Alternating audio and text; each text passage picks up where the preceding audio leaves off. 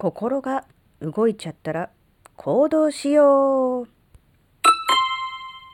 あずききなこがなんか喋るってよ。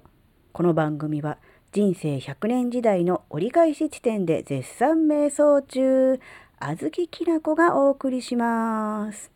皆さんこんにちはあずきなです。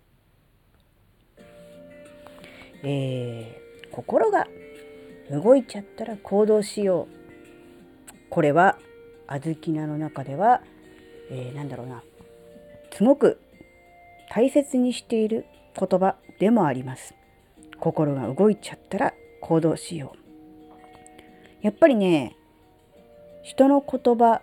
誰かの行動その他いろんなことに心が動く、まあ、つまり感動した影響を受けたそういう時はその時だけはよっしゃやるぞとねモチベーション高くテンション高くねなるわけですがちょっとすると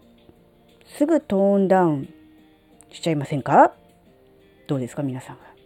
あずきなはすぐに落ちますね。なので落ちる前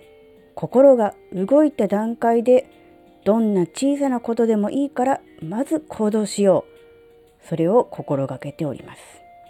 具体的には、うん、そうですね。例えばね、うん、誰かすごくいい話を聞いたと。あこの人のこの言葉素敵だな。この話いいなと思った場合はそこで終わらせてしまうのではなくえ、それをですね例えば検索しますねその人をねそうすると今のご時世なのでその人の SNS とかが、まあ、出てきたりとかするんですよ。で例えば、まあ、好きなは Twitter とかやってるんで Twitter でねその人のアカウントを見つけたとしたらそこ行ってフォローするとかね。うん。たったそんだけです。例えばだけど。でも、するとしないとではやっぱりね違うなって思うんですよ。そうするとフォローするとやっぱりその人の、えー、ね、つぶやきツイートがタイムラインに出てくるようになるじゃないですか。そうするとあこの人は今こういうことを考えてるんだなとかこんなことを頑張ってるんだなとかっていう情報が日々のね日常生活の中に入ってくるのでよりねその人をまあ身近に感じられるっていうのもあるしその人の考え方いいなって思った言葉とか考え方あるいはもっと言うと生き方とか在り方みたいなものを取り入れやすくなる。のでね。うん。例えば YouTube をやってるっていうのが分かれば YouTube 見に行くとかもあるし本を出しているってなればなんだろうな。まあね。電子書籍のところに行ってちょっと検索してみてどんな感じの本なのかなって見てみるとか、うん。ね、それでまあ面白そうだなって思ったら、まあ、購入してみるとかね、うん、そうやってほんのちょっとの行動、うん、実際に歩いてどこかに行くとかいうことでなかったとしても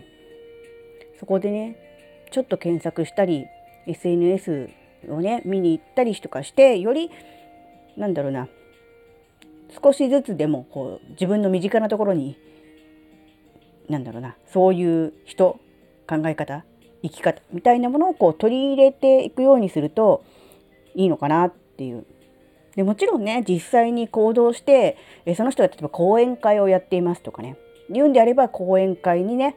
出かけるっていうのもねいいだろうし今の時代だとあのオンラインとかでなんだろうな、講演会とか、あと、そういう、なんていうの、セミナーみたいなの、ズームとか使って、もうあったりとかするんで、そんなのがあるんだったら、うん、ちょっと参加してみようかなとか、覗いてみようかなっていうのもありだと思うしね。うん。なので、少しでもね、何か心が動いた段階で、ちょっとでもいいから、うん、行動をしてみる。その場でなるべく早いうちに行動をしてみる。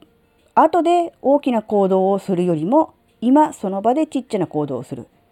うん、やっぱりね忘れちゃうんですよ。その時はねすごい感動してああいいなこの人素敵だなとかって思っても。